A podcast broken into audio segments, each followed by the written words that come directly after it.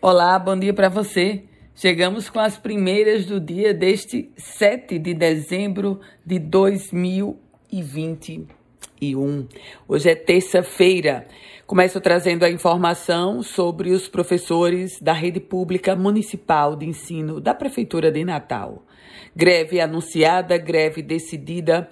Vai começar a partir da próxima sexta-feira uma greve por tempo indeterminado. A categoria reivindica o reajuste de 12,84%.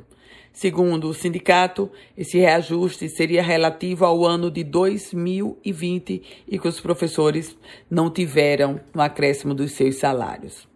Por falar ainda na Prefeitura de Natal, a Câmara Municipal vai votar até o final deste mês o orçamento que traz um crescimento de 17%.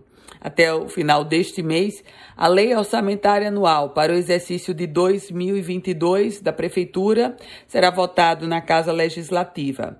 Para garantir o debate das emendas parlamentares, essa votação poderá exigir convocações extraordinárias em dias e horários diferenciados.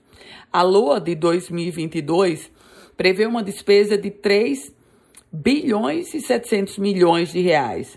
Isso quer dizer 17,47% se nós compararmos com o ano anterior. E o prefeito de Caicó, Judas Tadeu, decidiu cancelar a festa de emancipação política que aconteceria no dia 15 de dezembro, portanto, na próxima semana. Essa festa aconteceria na Ilha de Santana e está cancelada devido à pandemia da Covid-19.